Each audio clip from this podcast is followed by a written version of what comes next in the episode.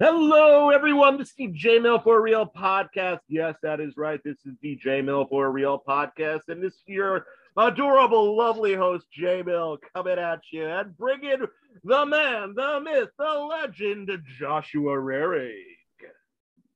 Hello, sir. How are you? I am doing quite wonderful. Battling a little bit of sinuses, so I do apologize in advance to our listeners. If I sound different, it's because, well, you know, fall is not my favorite season. And how are you doing today? Yeah, I'm doing all right. I had a little bit of a cough, but I'm rebounding. I'm feeling good. Yeah, tis the time of year, right? Yeah, Dayquil is my friend. Yep, I'm using some sort of weird off-brand stuff that works better than all the name brand stuff. So, but you might have to text that to me later. Yeah.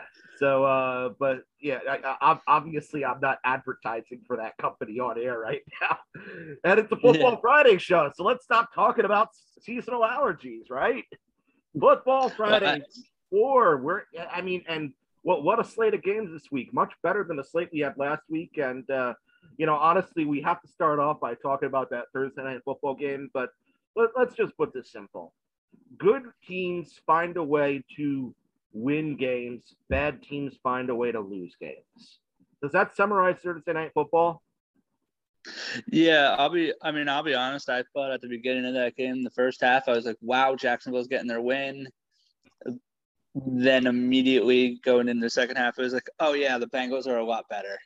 Yeah, the Bengals were 4 for 4 on drives in the second half. Their defense gave up one touchdown in the second half. That defense really clamped down. No, they didn't have any turnovers or whatnot, but they really just made them they stopped them cold. And meanwhile, Urban Meyer continues to look like he is like he's really not fit to coach on this level. Thoughts? Yeah. Because honestly, I thought Trevor good college coach, not a good NFL coach. Yeah. So hopefully the Jaguars see that sooner than later before, you know, he takes down Trevor. Not that I think you could take down Trevor. Like, honestly, I know it's all over Twitter and Instagram today. How does a 6'6" guy juke like that? That juke move that he put on Sam Hubbard when he ran into the end zone, that was impressive. Oh, yeah. It was nice to see that aspect of Trevor Lawrence's game. Yeah. But yeah, Jacksonville's got to do something quick before they end up with a Sam Darnold situation. Yeah. No, it's rough, and you know they have building blocks to work on. That run defense is clearly good. Like, and I'm not just saying that because you know you heard rumors about the inside of that defensive line being good against the run, and then they showed it versus Joe Mixon, which is kind of impressive. But ultimately, the rest of that defense, like that Burrow touchdown pass to Uzomah, C.J. Uzomah. Yep. Was it just me? Like, I know I saw it happen on the field, like from watching from the TV. So obviously, I'm not on the field or anything, but from watching on the TV, I saw the two of them make eye contact and go the complete opposite way together. And I'm kind of like, how does a defender who's on the field not pick up on that immediately? Right. Like, because in my opinion, it was so clear from TV land that I'm kind of like, and I'm a nobody. I don't have the vision. Like, I'm wearing glasses right now, so I don't have the vision of these guys. I don't have the reflexes of these guys, but I don't know. And, you know, it's easy to be a couch quarterback, but at the same time, it just felt so obvious, and that was the game that played up, put the game away. But yeah, I know. Yeah. I mean, I think it was a good way to start the week. It was an entertaining game, I thought, you know. It was an entertaining game. Like it was a decent game. It's just ultimately when it comes down to it, you know, bad teams find a way to lose games they should win. Right. And Jacksonville proved last night they were a bad team. Because yeah, I mean, I don't think Jacksonville was anybody thought was going to be a contender, but man, they're bad. It was nice to see James Robinson get back into the end zone though. Yeah, James Robinson got back in the end zone twice. Uzomah had the two scores. Jamar Chase didn't have a touchdown last night for the first time, right? Correct. Who was the third score? It was someone random, wasn't it? I don't even remember, to be honest. Okay. Well, I mean, it's not that game at the end of the day. I watched the second half this morning. What was that? I said I watched the second half of the Thursday night game this morning. Okay. And so what a bit of a long day at work. I already forgot things about it. At least the game was close. At least the game was a good game. At least we got to see flashes of brilliance from both Burrow and Lawrence. We got to see some good individual efforts in the game. Robinson, I thought we got to see that the Bengals defense doesn't look the same without Bates and Awuzie on the field. So, got to see the difference that they made. And honestly, Pratt and Wilson are turning to be one of the better linebacker tandems in the league. So, quick IDP awareness plug there. I thought that they both had good games last night. That's hashtag capital I, capital D, capital P, all lowercase awareness. And whenever there's a defensive player that you feel helped you won the game, or just that you help, you appreciate on your team, just hashtag that on Twitter or Instagram. And get the movement going. All right. So any final things to say about the Thursday Night Football? No, that's really it. Okay. We're going to dive right into the action this week, and I'm going to do something a little unorthodox because this game needs a little more discussion than just the 3 points. We'll hit the 3 points for each team first, but we're going to bump the Sunday Night Football game right up to the top of the show to make sure we have time to talk about it completely and that we don't run out of time. So Sunday Night Football. Tampa Bay is headed back to New England, or Tom Brady, Rob Gronkowski, Antonio Brown, and the Tampa Bay Buccaneers are headed back to New England to take on Bill Belichick and the New England Patriots. Bucs are favored to win this game by 6.5 points. I'm just going to go through my 3 points for each team to win the game, and then we're going to actually talk about this one a little bit extra. Bucs get out to an early lead. They do that in every one of their games. It's a formula for success for them, so they should just continue to do it. Number two, protect Brady. Honestly, the Patriot pass rush is pretty decent. It's not difficult to protect Brady, but honestly, if you allow those Patriot pass rushers to get to him, then maybe there might be a different result. And number three, really just avoid mistakes. When it all comes down to it, the Buccaneers are the better team. So if you play Buccaneer style football and you just avoid the costly turnover, you avoid the blown assignment like they had last week against the Rams. They had a few blown assignments. They should be able to win this one. Thoughts on the Buccaneers? Yeah, I think they need to run up the score and have that mindset from the beginning that you're trying to put up a 50. Yeah. If they can have that mindset from the very beginning, it's going to be a very easy, very quick game for Tom Brady. All right, Patriots side on the football, they need to win this turnover battle by multiple. But, like, honestly, they need to one of the things we saw the Falcons keeping pace with the Buccaneers, and then the Falcons lost the turnover battle by multiple. If a team like the Falcons can keep up, then a team like the Patriots can keep up. So if they are on the plus side of that. Number two, a huge rushing performance, and I get it. This is a lot harder than it sounds because that's the number one run defense in the league. You can't go on Sue, you can't go on Day, but at the same point in time, they need Damian Harris to be lights out for them this week in order to have a chance to control this at all. And number three, it's a pretty simple bend don't break defense. Tom Brady's going to get his points, make them field goals. Thoughts? Yeah, my thought would just be you know him, you've seen him, you know all his little idiosyncrasies, you know his hand signs with Gronkowski. I'm sure they haven't changed very much. You know what Brady is. Try to use that inside information you have here to exploit that. Yeah, because it's not like the defense is full of a bunch of new people. There's a lot of guys who played with Brady for years who saw him time and time again in practice. Granted, not some of their bigger players like Judon and Gilmore still not being there does hurt, but the McCourties, the Hightowers, the Van Noys of this game just really need to step it up and say, yeah, you may know us, but we know you too. Right. I think the absolute biggest key to this game is Bill Belichick. He's not actively playing in it, but he's going to be he has the ability to decide who wins and loses this game. Yeah. We've seen it time after time again. He can dial up some crazy stuff, and he's a magician. Just he's got to dial it in one time here real quick. Yeah, and honestly, it's I'm not even going to pretend to try to think like Belichick for a moment, but he knows it's not going to be Tom Brady he stops. He knows he's going to have to take away different things at different times at the key opportune moments.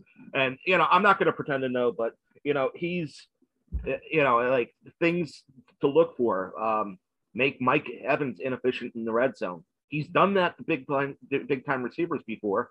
And granted, you'd have to do it to Gronk too, but we've seen Belichick take away two strong red zone targets before. We've seen Belichick neutralize linebackers with strong running back blocking downfield. So maybe he targets Devin White and Levante David. Like I can't go. I'm not going to pretend to understand his mind, but if you're looking for him to try to just shut off Brady, I doubt he's going to do that. I think he's going to screw with the rest of the Buccaneers. Yeah, I think he's going to find a way to not necessarily shut down Brady, but shut down Brady's weapons, which is just as good as shutting down Brady, right? Yeah. If you take away Godwin and Brown outside the 20s, and if you take away Evans and Gronk inside the 20s, that's a long way going to defeat the Bucks. Yep. So, and honestly, speaking of Antonio Brown for a moment, I get it that the big storyline here is Gronk and Brady returning to New England, but how much does Antonio Brown just want to unload on the Patriots this week? Oh yeah, I mean, I know we're giving us a little bit of time here. So I wanted to just bring this one thought up that's going to make Patriots fans sick to their stomachs. But how sweet is that Gronk spike going to be? And we all know it's happening. Yeah. Like there's no way Brady will find some way, even if it's in garbage time and they're losing the game. He will find some way to get Gronk a touchdown just so Gronk can spike it out of Gillette Stadium. Oh, it's going to be magical. And honestly, I want Gronk to get a taunting penalty right after he scores. I just really want it. Like, I don't root for poor sportsmanship, but I really just want it to happen after it happens. So, yep, me too. And I think everyone wants to see it except for Patriots fans, because honestly, at the end of the day, I might not be the biggest Tom Brady or Rob Gronkowski guy in the world, but I don't know. As I've gotten closer to this one, I was like, man, I just really want to see it stuck to the Patriots here. So, yeah. I realized when Brady left, my hate wasn't towards Brady. My hate was pretty well located just with the Patriots. There's still some that goes along with Brady, but maybe 20 to 30% of it. But with Brady and Bill apart, I've realized that Bill Belichick is still my second most hated person in the NFL, behind Dan Marino. But that's a different story for a different day. We should do a podcast just on guys we hate. What? We should do a different podcast just on guys we hate. So we should explain why, because we have good stories. Like it's not meaning to take to add too much into the segment, but Dan Marino. I was in middle school and Dan Marino had that fake spike against the New York Jets. Yeah, imagine a very vocal Jets fan in middle school having that happen to them. So you can understand why I have a strong dislike for Marino. I mean, one last thing about this game, and this is me asking your football perspective outside of this game a little bit. Obviously, this is a big game for Mac. What does it help anything if the Patriots lose this game, but it's a shootout, and Mac Jones puts up crazy Brady-level numbers? If the Patriots lose this game in a shootout and Mac Jones actually performs, I think that the Patriots take positive away from that. I think the Patriots take positive away from it if they win something 21, if they lose something 21-17. So if they're able to keep pace, I believe that there is positive taken out of it. If they are able to shut down the the Buccaneers at all. Even if they lose, I think there's positive taken out of it.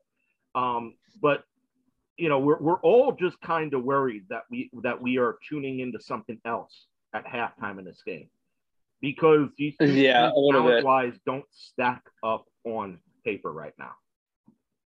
I purposely made sure that I had a Patriot or Bronco in every one of my lineups for this week, just to make sure I had a reason to keep watching this game. I get that. I completely get that, because, you know, at the end of the day, oh, who are the Broncos facing again? Yeah, we'll get to that game when we get to it. But, yeah, and you know what? For all we know, this is going to end up being a classic. And everyone's going to walk away from this one feeling like, wow, I can't believe I got to watch Brady versus Belichick, and I can't believe it was that type of a game. But that's kind of what we're hoping for. I mean, I don't know. I don't know if we're really hoping for that. But from the aspect of, from the aspect of of being an NFL fan first, sometimes we really want to see this as a 34-31 sort of game. Yeah, they can win their defense at home. Yeah, for this game, they can win their defense at home. Yeah. All right. Moving right along. And, you know, we gave time to that because that game, games like that only come around once every, I don't know. Like this, I don't know. Like, has a game like this ever come around? Like, maybe the last time was when Chucky faced his former team in the Super Bowl. I mean, you're really looking at this one saying this is like a GOAT situation, you know. You're looking at the greatest coach of all time, probably, and then the greatest quarterback of all time for sure. You know, you're seeing these two guys. I'm not even going to asterisk Belichick with probably. I still have him as the GOAT regardless. I just thought you were going to hit him with a probably, so I threw it in there. I don't know if Belichick is the GOAT well before I conceded Brady as the GOAT. This is two of the greatest football minds that we're ever going to see, and they're squaring off against each other in a blood feud. Yeah, the last time we had a game with a rivalry this intense was probably when Chucky and the Tampa Bay Buccaneers beat the Raiders in the Super Bowl like 20-some years ago, or, you know, 18, 19 years ago. So really it only comes along once a generation in the NFL. So, yeah, it's a treat. It's a privilege, regardless of what it is. And I'll be watching it to the end because I got some props I like on that game. So, all right. Moving right along. Let's get it started off. The beginning of the week, Detroit Lions at the Chicago Bears. Chicago Bears are favored to win by 3. I don't know how. Detroit Lions, keys to win the game. Number 1, run the football. Yeah, just run it down their gut. The Bears defense isn't what it used to be. Number 2, continue strong team tackling. I was so impressed by the way they contained Lamar Jackson last week. I was so impressed by when I saw bits and pieces of that game at what they were doing as far as tackling and coverage and not letting things get outside of the bubble they kind of created. And that's definitely going to be a way to continue take on the Bears too. And number 3, make the Bears regret whichever QB they decide to go with. They still don't know who they're starting yet. Make them regret and think that they maybe should have started one of the other two. Thoughts? I think for the Lions, it's just to continue to play with that same mentality that they've been playing with. I said it last week. They're fun for me to watch. Yeah, they are. You keep making this fun for me to watch, and you're gonna see wins start racking up at a good clip. Yep. Yeah. And, you know, there's no reason this can't be the first win. I thought they were going to have it last week. I mean, if not for the most legendary. They earned it last week. That delay of game should have put the Ravens out of the field goal range. I wasn't going to bring that in. Well, no, I mean, the NFL did apologize for it. So, like, they acknowledged they missed the call. Now, granted, there could have still been a Hail Mary. There could have been some weird little flea flicker thing that still got run the Ravens the game either way. So you can't claim it's an outright rob because, you know, but at the same time, and it doesn't take anything away from Justin Tucker kicking that field goal either. Yeah, that's kind of why I wasn't going to bring it up, because like I feel like that takes away from what we got to see. And what we got to see was the most insane kick that we'll ever see. Yeah, Justin Tucker cemented his trip to the Hall of Fame. If he wasn't going before, he's definitely going to be there now. And that might be the first ballot one. Okay, for the Bears. Yes. I don't care who it is that you're starting, whether you're starting Foles, Tucker, or or the Red Rocket at this point in time. Get good production from the quarterback position,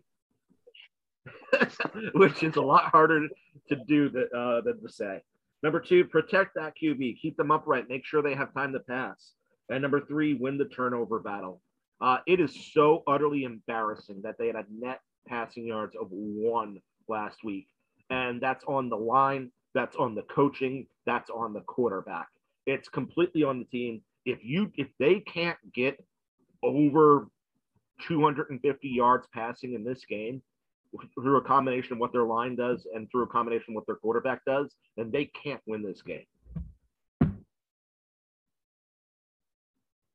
Thoughts? Yeah, I mean, I think for me, the biggest thing here about this game is they have to, I said it again before, realize that Cole Kmet can do some stuff. Let the guy catch. Let him be him. He's not a prototypical tight end. You can run him like a fullback, and we've seen from San Francisco, fullbacks can pay off. So just figure out how to use Cole Kmet and actually let him win you a football game. No arguments there. All right.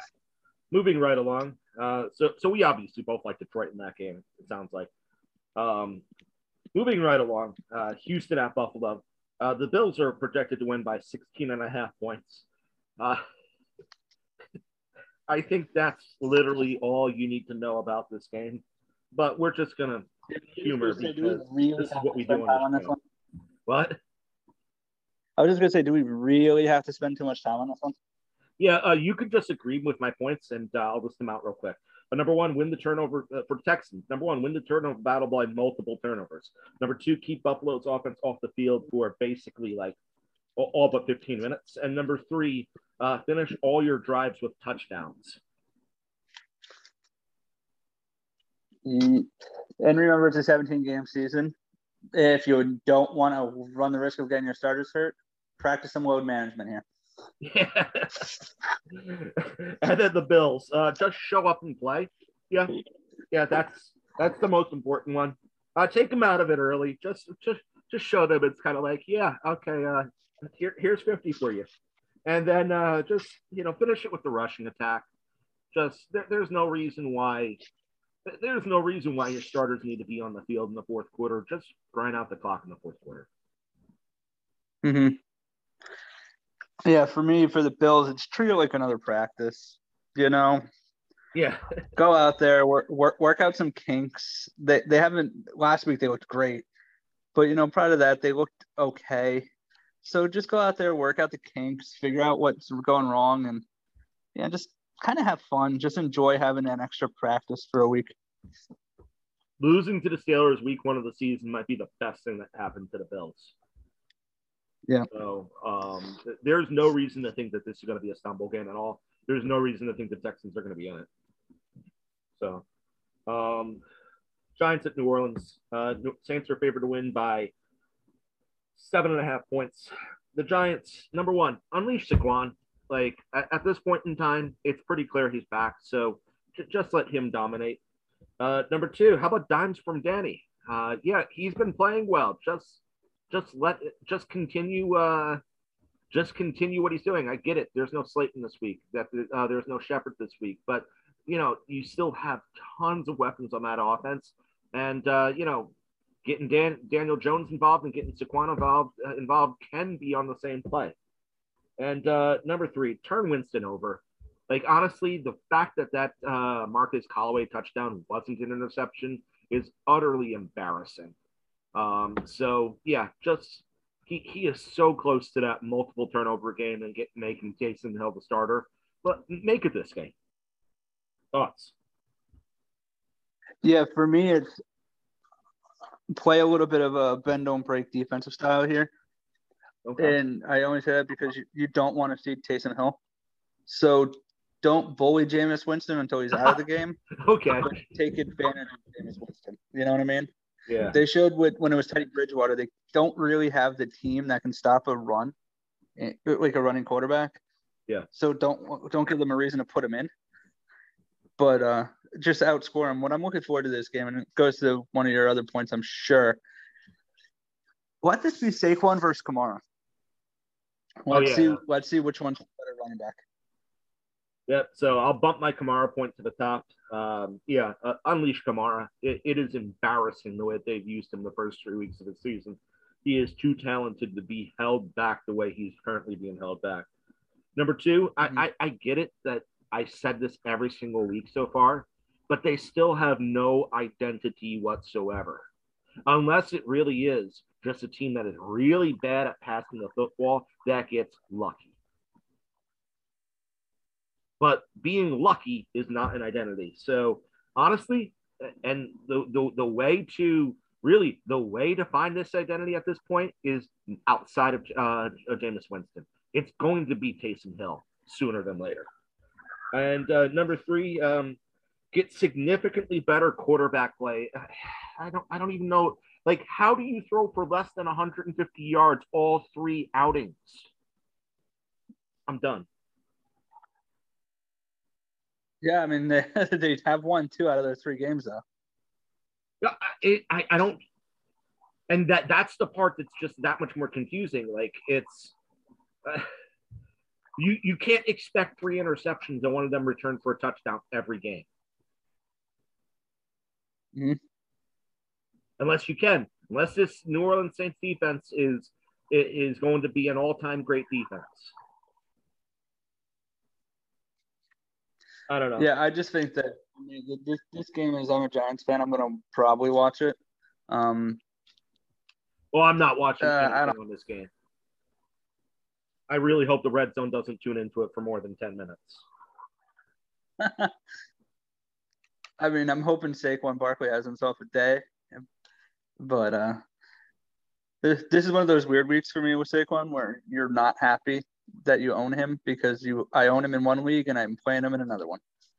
So fun times. All right, let's move on though.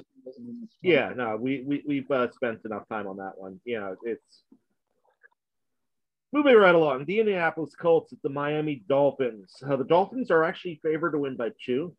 Colts keys the victory. Keep Wentz protected. It's the guy is still battling through ankle soreness and whatnot. Let's keep him upright. And I know it's hard without Quentin Nelson there. Number 2, establish the rushing attack. Really, at the end of the day, the number one way to keep him protected is also being able to unleash one of the top players on your team, if not the top player on your team, Jonathan Taylor. And number 3, you need multiple turnovers. Honestly, this defense doesn't look like it did last year because they're not taking the ball away from the opponent. Thoughts? Yeah, I'm going to be a broken record and say Michael freaking Pittman. You know what's funny? I'm going to scream Jonathan Taylor every week. You're going to scream Michael Pittman every week, and the Colts aren't going to listen to either of us.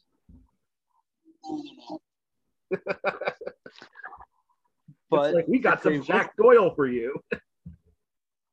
If they listen to us, they'd get a win. Yeah, right? On Miami's side, I'm going to jump you here. Okay. I'm just going to jump you. I did not preview your point directly on this game on purpose. Use Jalen Waddle in some trick plays. Yeah, you don't have a good quarterback. Now you with your 3 points. Yeah, no, Jalen Waddle is – man, I'd like to give – okay, first things first. I'd like there are several times I'm going to give you pats on the back this show. I don't think we've come to any of them yet. Well, no, we did come to them.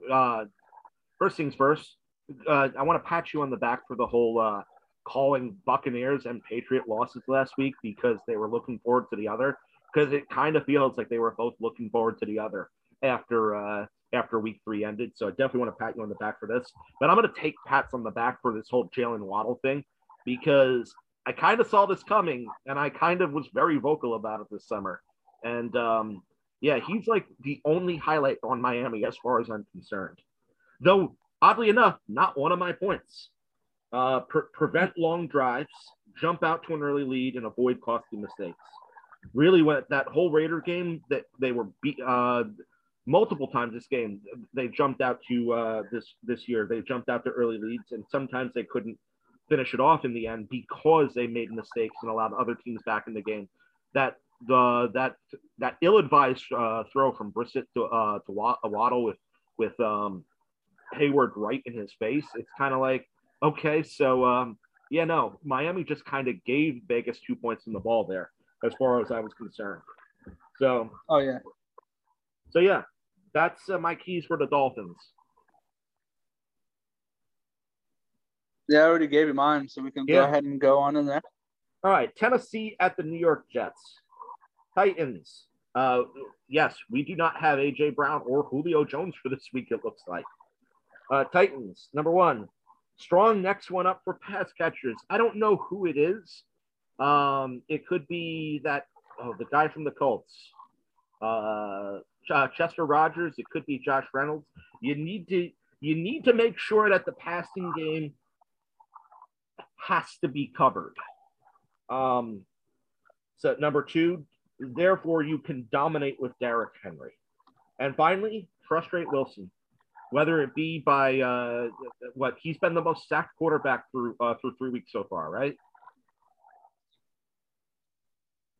I want to say that's true. It might only be most sacked rookie quarterback. It doesn't matter. He clearly, one of the things that's been pointed out this week a few times was that when he goes for his progression the first time, he freezes when he doesn't have an option through his first progression. And he never makes it to his second progression through. So if you can cover long enough to make him go through his full set of progressions, that is good enough to frustrate him, and you get some coverage sacks that way. Thoughts on those? Yeah, for me, I mean, it's just obviously control the time of possession. This is a game where I think if you control the time of possession, and then you're giving Zach Wilson a long field with a short clock, you're going to continuously be able to bully the kid. And for the Jets side, take the safe play on offense. It feels like Wilson's trying to win games too much and not go on drives too often. So therefore, just take the play that gets you the 5 yards. Number two, stop Derrick Henry.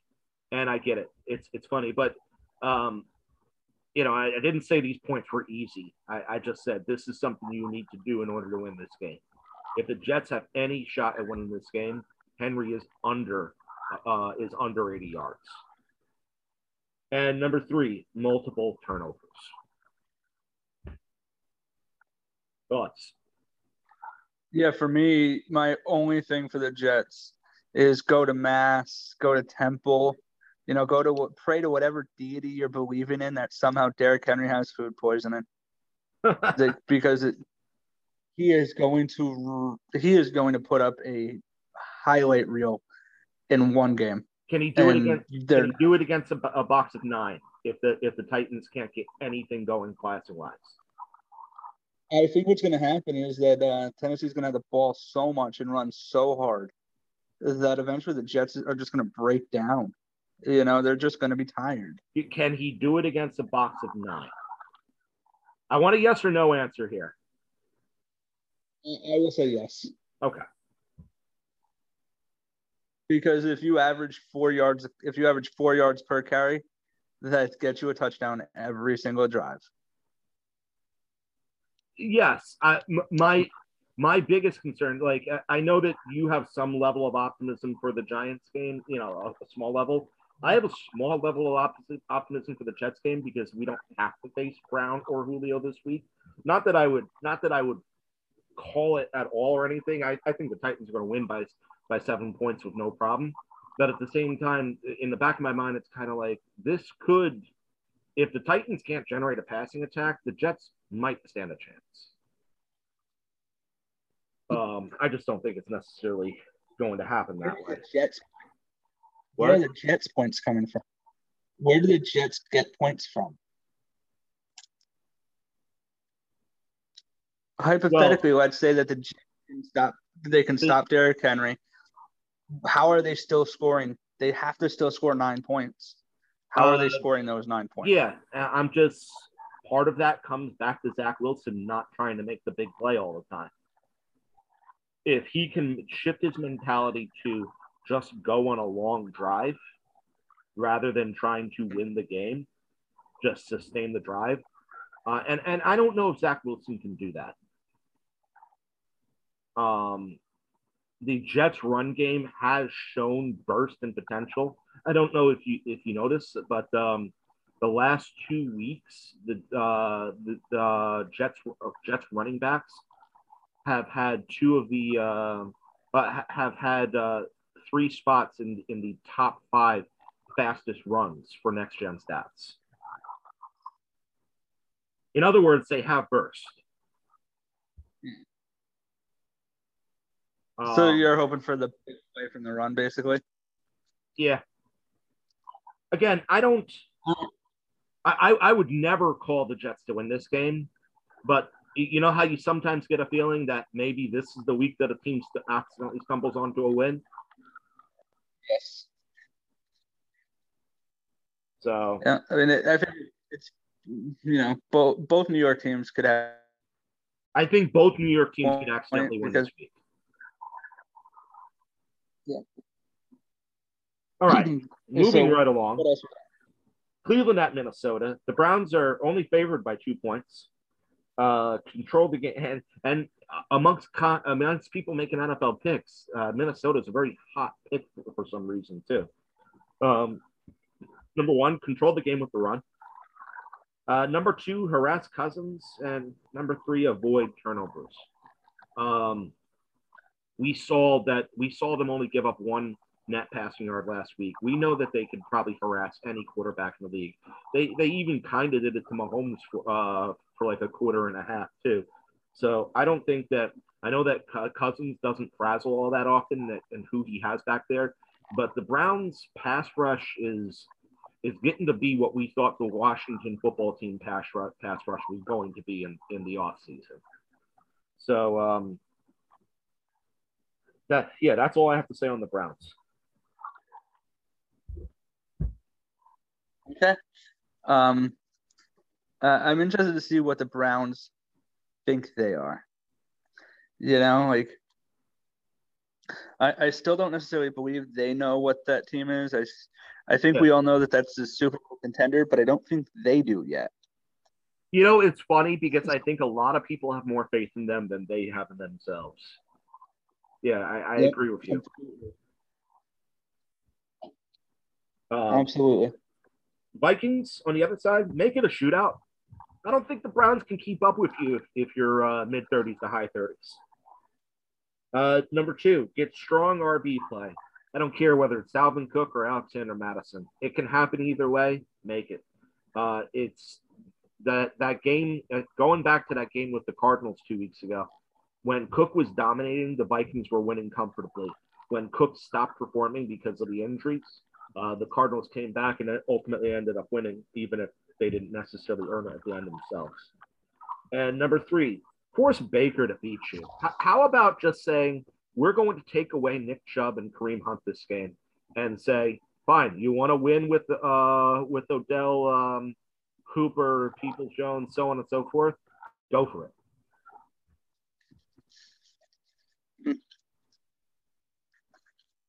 Oh, yeah. So that might not necessarily be the best thing either, because Baker's been wildly proficient, and who knows, maybe he can throw for 400 in a game.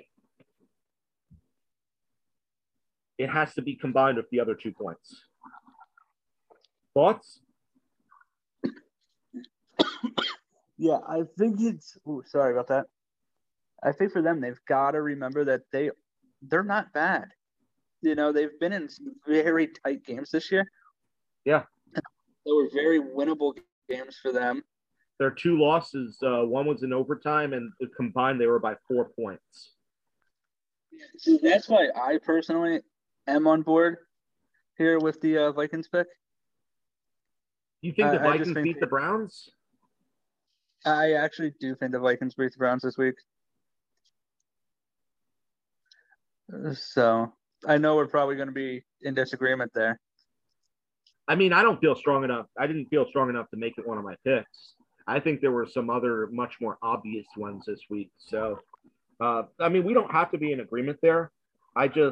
It baffles me that so many people are on the Viking train for this game. Like, you know, out of the picks that I've seen, it's like 70% favoring the Vikings. And I'm kind of like, I don't get it, because I still see a talent gap between the two teams. Though I do see how an explosive Jefferson, Thielen, Cook can make up for the talent gap too. Right. Maybe it's the Vikings are the more explosive team and the Browns are just more of a controlling team. Yeah, I could see it that way, and I think that, you know, I could see this game going either way. Okay. This is the game I think I'm most looking forward to out of this slate. It's a great game. Yeah. Moving right along, the Washington football team at the Atlanta Falcons. Washington is, despite their best efforts, Washington football team is favored to win by a point. On the road, nonetheless. Number one, just that defense just needs to come out with a chip on its shoulder. Like, they have to hear the murmurings by this point in time. Shut the murmurings up. Like, you have the talent, just do it. Number two, score early. It's they've been falling behind too much too early, and they just need to get that offense right on the first series of the game. And if not the first series, then the next two afterwards. And number three, protect the football. Thoughts? Yeah, I'm right with you. I think that Washington, I don't know. This game is unpredictable to me. I'm going to stay away from it. Anything I say is going to be wrong, so I'm just going to let you talk about it. Okay. On the Falcons side, it's clear Matt Ryan's done. So the first 2 points are going into Matt Ryan. Number one, protect Matt Ryan and keep him upright. Number two, simplify the offense. Honestly, at this point in time in his career, he looks bad enough to where you might need to limit it to half the playbook and just execute a few plays incredibly well. And number three, win the turnover battle. Thoughts? Yeah, I think showing Kyle Pitts. Like, can I ask for Kyle Pitts here? Like, is that appropriate? Yeah, that would be very nice. We want to see the Kyle Pitts that we all know is possible, but who, for some reason, Matt Ryan can't seem to get the ball to at all. Mm-hmm. I mean, I will point out that I was one of those people that was not very high on Kyle Pitts. But this hasn't been on Kyle Pitts. This has been on Arthur Smith and Matt Ryan. Absolutely. It's not like he's not getting open. It's not like he's dropping passes. He's just not getting targeted, or he's getting targeted with bad passes. Yep, I do agree. I just think that this is one of those games where you almost have to say, not sure what's going to happen, but we need to start seeing what we've got. You know, they're obviously in a position where I think they're understanding we're not good. Start figuring out what you got. There's some teams that need to make some trades. Yeah. So figure out if you've got a good trade piece for them. And let's start seeing some jet sweeps and some sort of handoffs to Calvin Ridley and Kyle Pitts, and just guaranteed getting the ball into your playmaker's hands. Mm-hmm. All right, moving right along.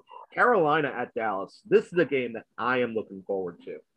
The Cowboys are projected to win by 4 points. Panthers key to victories. Bend but don't break on the defense. And Dak has pretty much shown that he's going to score points on everyone, and it doesn't matter who you are. Just make him field goals. Number two, hit Dak. He looked so comfortable against the Eagles. Like, especially on that that fourth down play where they scored, he looked so incredibly comfortable. You need some Reddick and Burns to cure that. And number three, go on long scoring drives. Control the clock. Score the points. Thoughts? You've got to run the clock out. Yep. Burn out that Dallas defense. Just make it so it takes so long for Dak to get back out there that he can't get in a rhythm. I think that's where you saw with Philly, right? Yeah. Dak ended up in such a clean rhythm and he had such a clean timing going on that it didn't matter what else was happening, that he was almost mechanical for a while. Even after he threw that interception for a touchdown in the end zone, he came right back up and looked sharp because, yeah, they got in his face on that play, but they didn't destroy his timing. Right. Don't let Dak have as much time as he wants them there. Like, that is where you've got to acknowledge the fact that, like, he's better than you, you know? Dak, that's not the fact that his offensive line might be the best offensive line in football. Oh, absolutely. I mean, and let's not overlook the fact that Dallas's defense is pretty good compared to what we thought they were going to be. Actually, I would comparing them what we thought they're going to be. They're very good. They might actually be upper half of the league.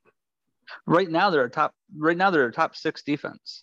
I don't think they're going to stay in the top 10, but no, I think they land somewhere in that 12 to 13 range. Right. So for the way I see it is, you know, realize that you're kind of screwed a little bit here if you're the Dak, because he's in a position now where no matter what he does, everybody's going to be like, yeah, okay. So Dak, you know, one of the keys to victory that I'd have here is for Dallas specifically to let Dak start putting up his. Let him start putting up his MVP years. Like, let him put up those MVP numbers so he can win the award. Yeah. And he can feel vindicated and all that. And then at the end of that, we can reevaluate where Dallas actually was. So I know that we talked comeback player of the year before, but right now at this point, Dak Prescott or Von Miller? Right now, I think it's got to be Dak. Okay, but Von Miller is a close second, right? Oh, yeah. And he's a guy we didn't even mention in the conversation when we had it this summer, which is my bad, right? Yeah, pretty much. Like, that's where we're like... Because I'm the defensive guy, and I didn't bring up Von Miller once in the conversation. Right. We made an uh-oh. Our fault. We are human. We missed one. Yeah. We covered OBJ, but we didn't cover Von Miller. No, that's on me, though. Okay. All right. Cowboys key to victory for me. Just an early multiple score lead. Honestly, I don't think the Panthers can come back from being down by 2 scores. Number two, continued the opportunistic defense. I like what they're doing on defense, but they need the big play, whether it's a turnover, whether it's the sack, whether it's getting an offensive player to commit a penalty in a key moment. Because I'll tell you what, Trevon Diggs is annoying as anything to go against.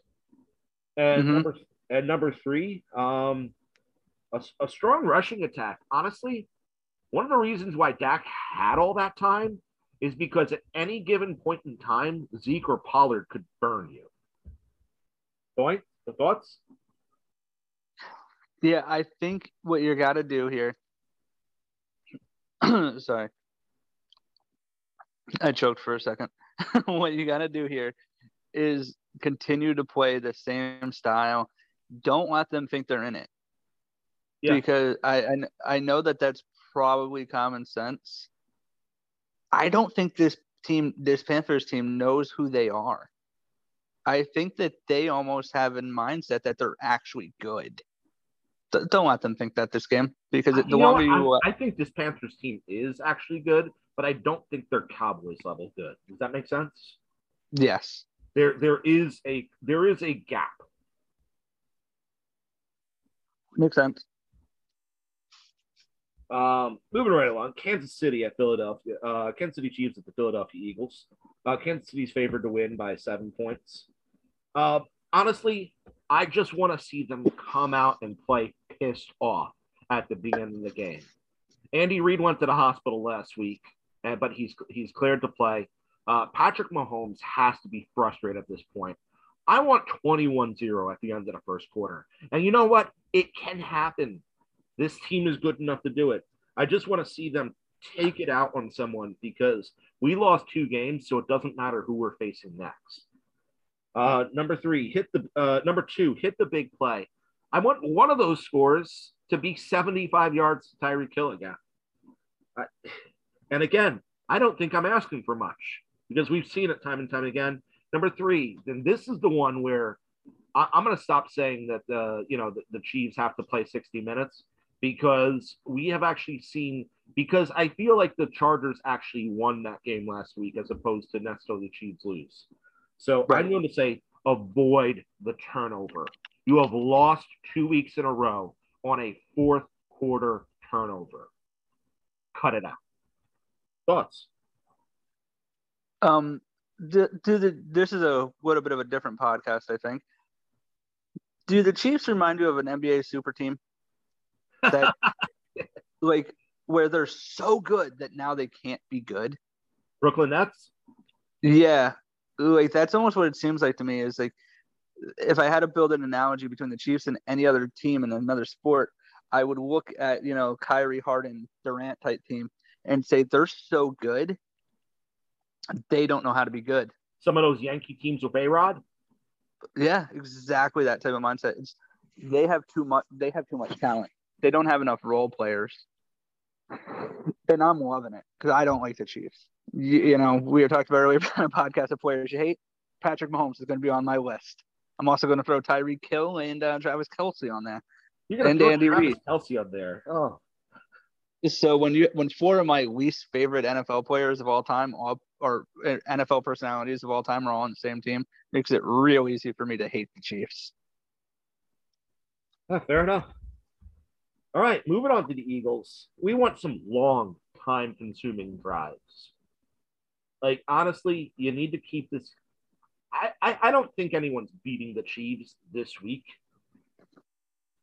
But the way to do it is going to be to keep the offense off the field. And they need to end in touchdowns. Number 2, multiple turnovers. We have seen pretty clearly that the Chiefs can turn over the football this year. Let's make it happen, Eagles. And number 3, they did it last week. They took away the big play. And I get it when I say take away Tyreek, that it means allow Travis Kelce to catch 15 passes. But due to the Chiefs this week, what you did to the Chiefs' big play this week, what you did to the Cowboys' big play last week, and make Travis Kelce have 20 receptions in order for them to win. Thoughts? Yeah, I would say let us see another time what Jalen Hurts is. Honestly, I already believe in Jalen Hurts. Yeah, me too. The guy's a proven winner in college. Yeah. He's shown that he's actually a very talented ball player. And honestly, I don't feel like I don't blame Hurts last week for what happened. I blame Sirianni for what happened. Now, granted, Hurts should be changing those plays at the line of scrimmage and say, no, we're not going to start off passing with the first 9 plays of the game being passing plays. But that's a different story for a different day. Yeah. Sorry about that, by the way. I got another phone call, so I'm not sure if I cut out there when my phone was ringing. Okay, good. All right, so moving right along. We got to get some of these a little quicker. Oh, wow, they're all good. Okay, so, all right, Arizona at the Los Angeles Rams. Rams are favored to win by 4 points. Cardinals. Keys to victory. Number 1, harass Matthew Stafford. I've said that every single week for the Rams opponent, but nobody is actually making Stafford uncomfortable in the pocket. Number two, bend but don't break defense. Yeah, they're going to score points, field goals, not touchdowns. And number three, how about some more video game Kyler Murray? I like video game Kyler Murray. It's a highlight reel waiting to happen. I want to feel like I'm controlling him with my joypad. Thoughts? I want to let you go on to the Rams, and then I'll just give you one collective thought here. All right. Rams, take away the big play. Honestly, the Cardinals live and die on the big play, whether it's offense or defense. Don't allow it to happen. Number two, strong fourth quarter defense. They did it versus the Buccaneers. Do we really think that the Cardinals' offense is better than the Buccaneers' offense? Unless Kyler Murray is literally entering a cheat code, that is. And number three, just keep scoring. Again, you did it versus the Buccaneers last week. If that's the formula to beat the Buccaneers, that's a similar formula to beat the Cardinals. All right, drop your thought. Have the ball last. This is going to be a high-scoring shootout type game. Make sure that you're the team with the ball with last. You have last possession. Make sure you're the team that's down by 3 with a minute and a half to go. Yep. With the ball. You know, this is going to be an old-school arena football game. Yep. Try to get one up and have the ball last. You definitely play the over this game, right? Oh, absolutely. All right. We have the other two NFC West teams going off. Like this is a great slate of 4 o'clock games. I'm just telling you that right now because we get to see the NFC West square off with each other, and it's the better two versus the decent two. All right, Seattle Seahawks up to San Francisco 49ers. 49ers are projected to win by 3. Seattle, how about a huge early lead? You're good at that. Just keep it up, okay? You got to change some things in the second half, but just keep on doing what you do in the first half. Number two, stop the run. You have just allowed Dalvin Cook and Alexander Madison and Derrick Henry to decimate you in back-to-back weeks. And you're going against the best collective rushing game in the league. It doesn't matter who they have running for them. They're typically a great running game. You need to stop it somehow. Prove that it's about the star power you couldn't stop, not about the run itself that you couldn't stop. And number three, the offense needs to show up in the second half. Dangerous. Don't be a kitten in the first half. Okay, in the second half. Just keep on pouncing the whole game. Thoughts? Yeah, for San Francisco, turn it over to Russell. Let him call the audibles at the line. You know, let him do what he needs to do. And kind of have fun. You know, they seem very stressed out. They seem almost overly stressed. They do.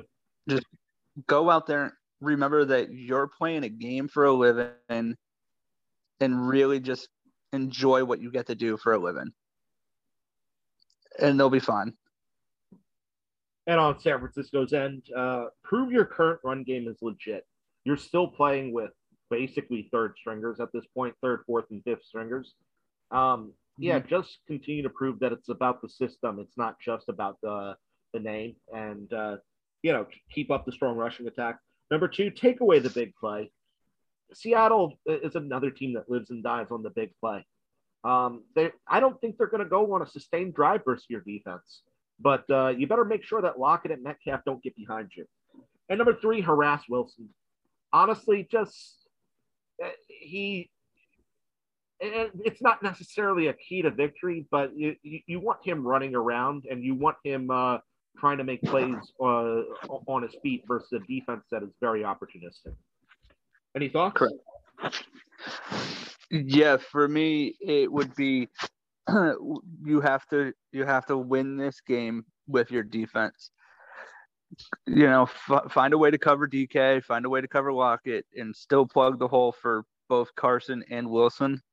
Yep, it's gonna be hard, but they have to win defensively. They're not going to be able to try to score with Seattle here.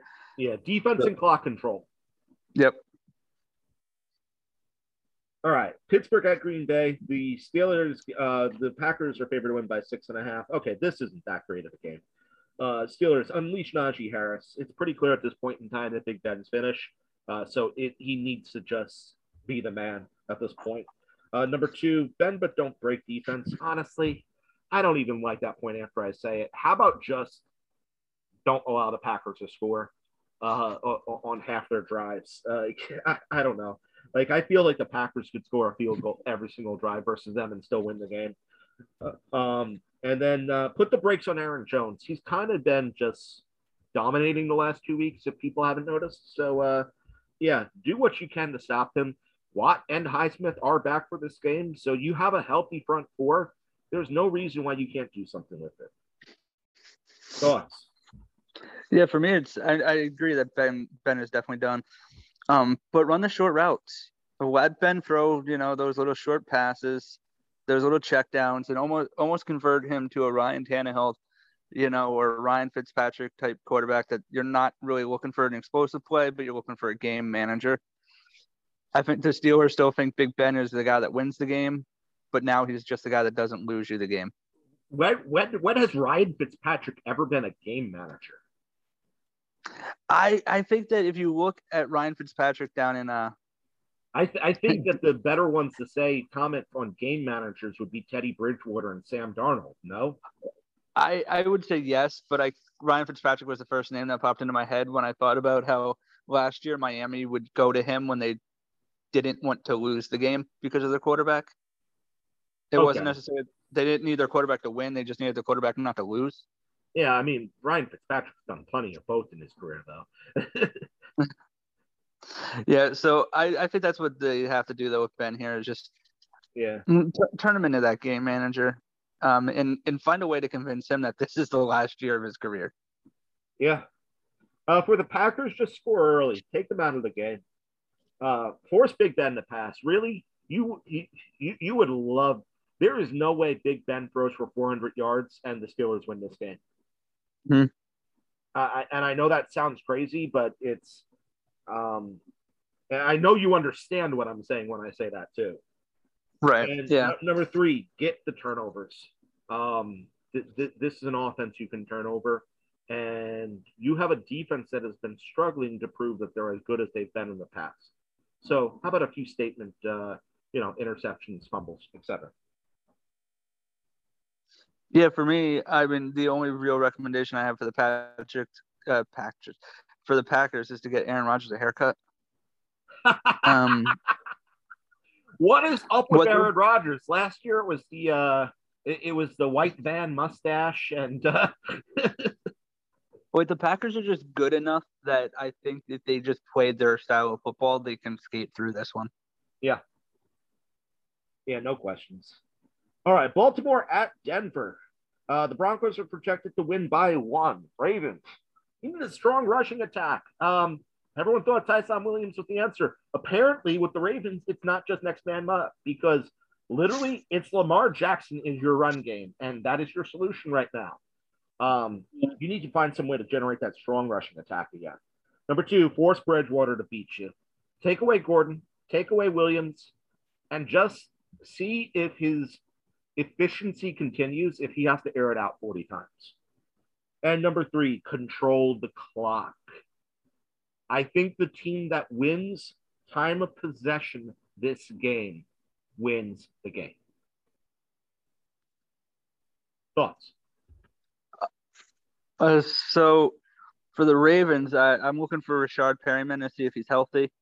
I think they said we're going to know tomorrow afternoon if Perryman's going to play. Perryman or Bateman? Perriman, right? The one that was on IR to start the year? The rookie, right? Yeah. Bateman. Okay, sorry, Bateman. Yeah, they said we'll know tomorrow if he's going to play. Yeah, but it's leaning towards a doubtful. But if he does play, you get an extra asset there because you've got to protect Lamar here. Lamar just missed 2 days of practice. Yep. Yeah, his body is starting to fail a little bit. Yeah, it's back issues too. So they're going to be lingering the whole year. Right. So I'm thinking, try to lean on 10, 15-yard pass plays. Maybe get a little bit of – maybe do a little bit of wildcat with the Dwayne Haskins too. Exactly. Yep. Just figure something out where you're more so protecting Lamar, and if it means. By the way, you lose Lamar, you're not winning a game the rest of the year. Right. I was just gonna say, if you have to lose this one, acknowledge that you might have to give a game away to try to have a chance at your season. And honestly, this Broncos defense will make you pay if you don't protect them. Moving on to Broncos, I know it was my last point for the Ravens. It's my first point for the Broncos. Control the clock. Again, I can't stress this one enough. I know you said it be the team that has the ball last for the Rams, Cardinals. Be the team that has the ball most for the Broncos and the Ravens. Number two, contain Lamar. He's already partially doing it for you. You've already seen what Detroit did to do it. Guess what, Broncos? You have a similar defense to Detroit's, and you have the personnel that can do it, and it's probably better. Do what Detroit did. And number three, you need a strong rushing attack because you want no part of Bridgewater having to win this game.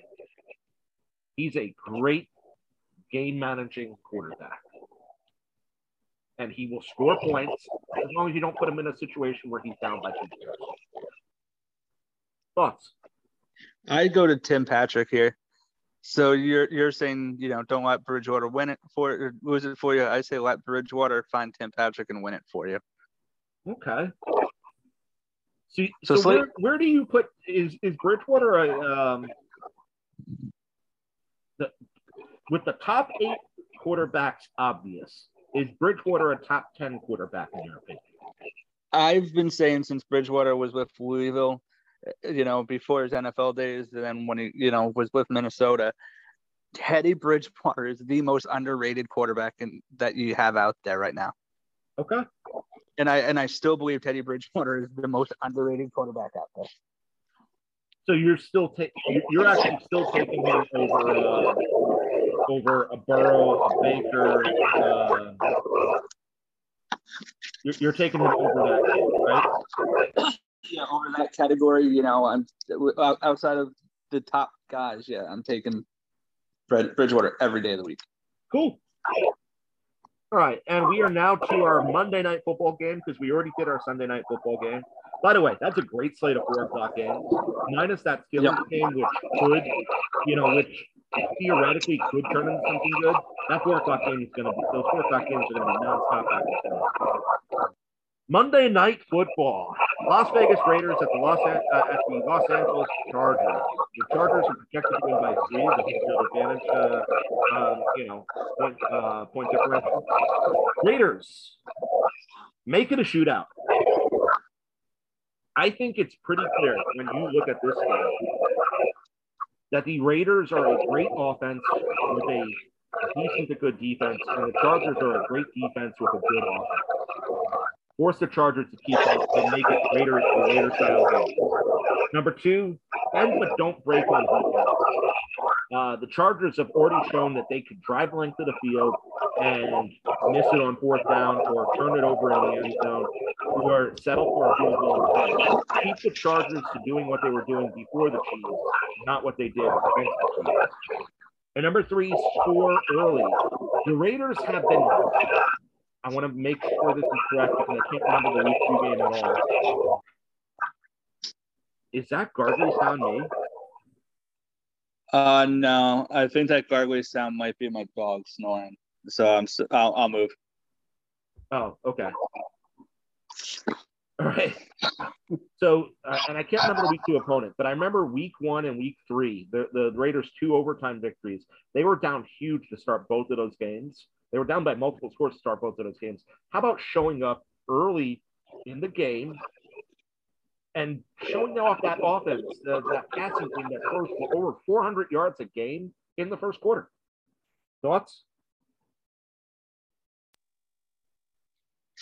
Yeah, I think, for the Raiders here, the way to win is to let the Chargers do what they did the first 2 weeks, try to stop them from doing what they did last week. But, Justin Herbert is young. He makes dumb mistakes. Just try to force the dumb mistake and keep doing what they've done so far. And I love their style of battling back. You know, they've had to battle back a few times. They've had to battle back again, but don't let this game go to overtime, because if you let this one go to overtime too, you will not win this one. Fair enough. And for the Chargers, make it a defensive struggle. Really, I don't think the Chargers can win a shootout, and I don't think the Raiders can win a defensive struggle versus who their opponent is this week. Whoever dictates the pace of this game will probably win it. Number two, finish drives with touchdowns. You did it with Kansas City last week. You didn't do it the two previous. Prove to the Raiders that the Chiefs are not the exception. And number three, win the turnover battle. And I say that because the Chargers have done better when they've been taking the ball away from their opponent as opposed to when they haven't. Thoughts?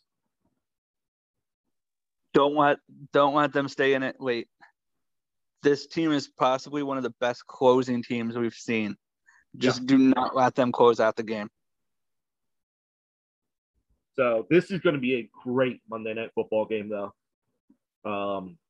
I mean, I guess it could end up becoming a blowout one way or another, but I don't know. I really think these two teams are within a touchdown at the end of the game. I like it. All right, moving on to our picks portion for the show. Real quick, right. What was your record last week, Josh? I was just going to transition over to that. I'm going to post this scoreboard for myself and J-Mill on the J-Mill for Real Facebook community. If you want to find out how we're doing in our standings, you've got to join the Facebook community. Oh, that sounds wonderful. Awesome. Yes, that is the only way that you can keep track of who's winning, unless you want to do the time and write them down and check the results yourself, which nobody wants to do. A lot easier to go to the Facebook page, click like, click follow, and then you're in the community. You get to participate. All right, let's do this. Okay, so we are going to the picks portion of the show now, and I'm going to be starting with my first pick. I will be taking the Washington football team minus a point. I actually believe that the Washington football team is going to get back on track this week, and you know the great news is, if they don't get back on track this week and I end up losing this game, I know not to go against them for the rest. I know not to pick them for the rest of the year. So really when it comes down to it, I feel the Washington season turns on this game 100%. And I still hold on to, I believe they're a good team. So give me Washington basically in a pick 'em versus Atlanta, though I guess in theory this could end up as a push, which I would absolutely hate it if it did. I don't like it when it's even point incrementals, but you know, it is what it is. Number two, give me the Detroit Lions plus 3. I think the Lions should be the favorite in this game. I don't understand why they're the underdog. I know they're not the home team, so if they have it as a pick 'em in a neutral site, give me the Lions plus 3. It feels like it should be an outright. And moving right along, I'm going with that dangerous. Actually, it looks like I did pick the Browns. Okay, so yeah, I think the Browns are going to win this game by a field goal to a touchdown over the Minnesota Vikings. So give me the Browns minus the 2. And I'm looking really quick because I think I chose the Raiders plus 3 because they were my favorite underdog that's left. And by the rules that we're playing by, we have to pick an underdog if we're picking two underdogs if we're picking 4 games.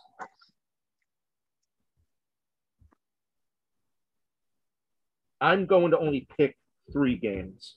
I am not going to stick with the Raiders plus 3 because I actually only think I feel really good about one underdog this week. So give me the Lions plus 3, the Washington football team minus 1, and the Browns minus 2. To you. Give me the Buccaneers minus the 6.5. Brady's got a message. Gronk has a message. This game isn't even going to be close. And then I'm also going to go ahead and I'm also going to take this surefire gimme here, and I'm going to have to, I'm going to throw in my first underdog pick. I want the Eagles plus the 7. I think not only is it the Chiefs' hate, I think the Chiefs are broken, and I think it's going to take a little bit longer to get it back together. And then underdog pick. I really, really want the Vikings over the Browns. And I will throw in a fourth pick here because I'm a cool guy and I understand how, you know, you want things to go. I want the Giants plus the 7.5. I just think the touchdown's too much. You know, you're looking at it at 2 scores there against a Jameis Winston-led team. The Giants may be able to take advantage of that. Did you do your prop picks yet, sir? I'm doing my props right now. I want a Rob Gronkowski for an anytime touchdown. I think it is so painfully obvious that even if it's a blowout game and it hasn't happened by the last drive in the fourth quarter, that it will happen on the final drive of the fourth quarter. Number 2, give me a Derrick Henry touchdown. This is just so completely and thoroughly obvious that they have to go to him all game long. And I think the Titans are going to score at least 1 touchdown. And I think that the Titans might not be able to score without Derrick Henry this week. Travis Kelce, give me over 7.5 receptions. Eagles did it last week to the Cowboys. They're going to do it this week to Tyreek, which means it's going to be a big game for Kelce. Give me over 7.5 receptions for Travis Kelce. And Antonio Brown is probably going to get more than 46.5 yards on 1 play versus New England. So I feel very comfortable taking Antonio Brown with over 46.5 receiving yards this game. I like that. I obviously am going also with the Rob Gronkowski touchdown. I think that's just got to happen. Staying with that game, I'm going with Tom Brady throwing more than 2.5 touchdowns. I know it's a little big, but I like it. I still feel comfortable with it. Then I'm going to also go with Kyler Murray and Matthew Stafford, both also throwing over 2.5 touchdowns. I just think that this week there's too much. Maybe people disagree, I don't know, but I think there's just too much of the super awesome ability to watch a lot of touchdowns fall in one weekend, but most of them coming from the same couple games. Hey, will you allow me to add the Raiders on to back to take my second underdog for the picks? Only if you allow me to take the Winnipeg Blue Bombers tonight, plus the 1.5. I can't because we can max out at 8 picks. Remember? Okay, yeah. So that was just my plug of the Blue Bombers. Go ahead and add the Raiders back. Okay, yeah, I am going to add the Raiders back because you know what? I'm not going to. I think you taking the Giants plus 7.5 inspired me. It's kind of like, you know what? I'm going to take the Raiders plus the 3. Okay. I kind of feel like this is very much a push, and I'm just simply adding a tie to my record. You get what I'm saying? Yep. But, you know, tie is better than a no decision, right? Yeah. It is. It helps the overall points. Yeah. All right, so that's everything. I hope you guys enjoyed it. Those who are part of the J-Mill for Real community, keep track of our action on the J-Mill for Real page on Facebook. We will be going back and forth. And, super excited to have you guys listening. Thank you for rating us on Google and Apple. If you haven't done so yet, give us a rating there. Thank you for listening to the show. Thank you for being a part of the J-Mill for Real community. Follow me on Twitter, Instagram, TikTok. Yes. I started doing TikTok again this week. Woohoo! All right. And, continue to read the articles, World and Sport. Tomorrow, my article comes out on the injury report for week 4. So I will be releasing a Saturday injury report for the rest of the season as far as that goes. So definitely tune in for that. And recaps on Monday on both in both article and, in both article and podcast form will be on Tuesday. So, yeah, thank you, Josh, for being a part of the show. Any final closing words? Yeah, I'm going to volunteer J-Mill for something here. Okay. If you guys have any fantasy football-related questions for a league where you're not directly playing myself or Mr. Miller, go ahead and send. Go ahead, you know, maybe if we're feeling courteous, we'll answer one or two of those next week. Yeah, maybe if as the season starts to wind up, if you start to have some issues with who to start, who to sit, and we're feeling real generous, we'll reward you guys for participating in the community. Yeah, no, definitely. And thank you all for being part of it once again. Thanks to Anchor, thanks to World in Sport, and thank you to everyone who has been making this possible, and everyone who has helped spike the listening over the course of the last few weeks too. Definitely excited. You guys have increased our audience. So, you're welcome. Yeah. No listen spike because I'm awesome. So you're welcome. Oh yeah, well that too. Well, I'm also getting spiked for my solo shows too. I don't understand, right? That's because they think I'm on those.